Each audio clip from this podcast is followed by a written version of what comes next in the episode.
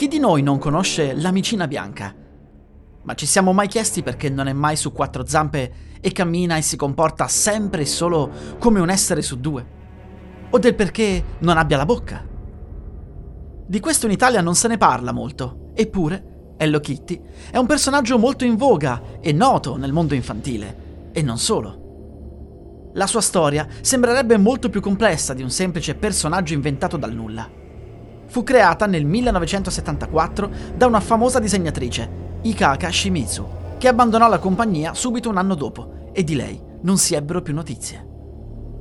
Quello che però non si sa è che Ikaka Shimizu aveva una figlia di 14 anni, la quale era ammalata di cancro alla bocca.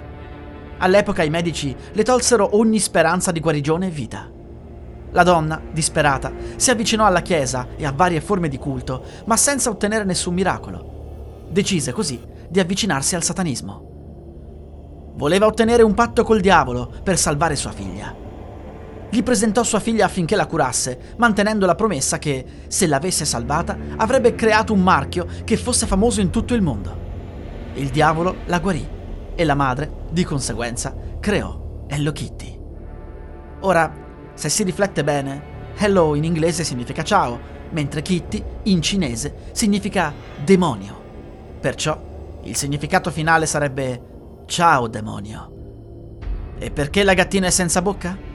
Ciò è dovuto al cancro della figlia.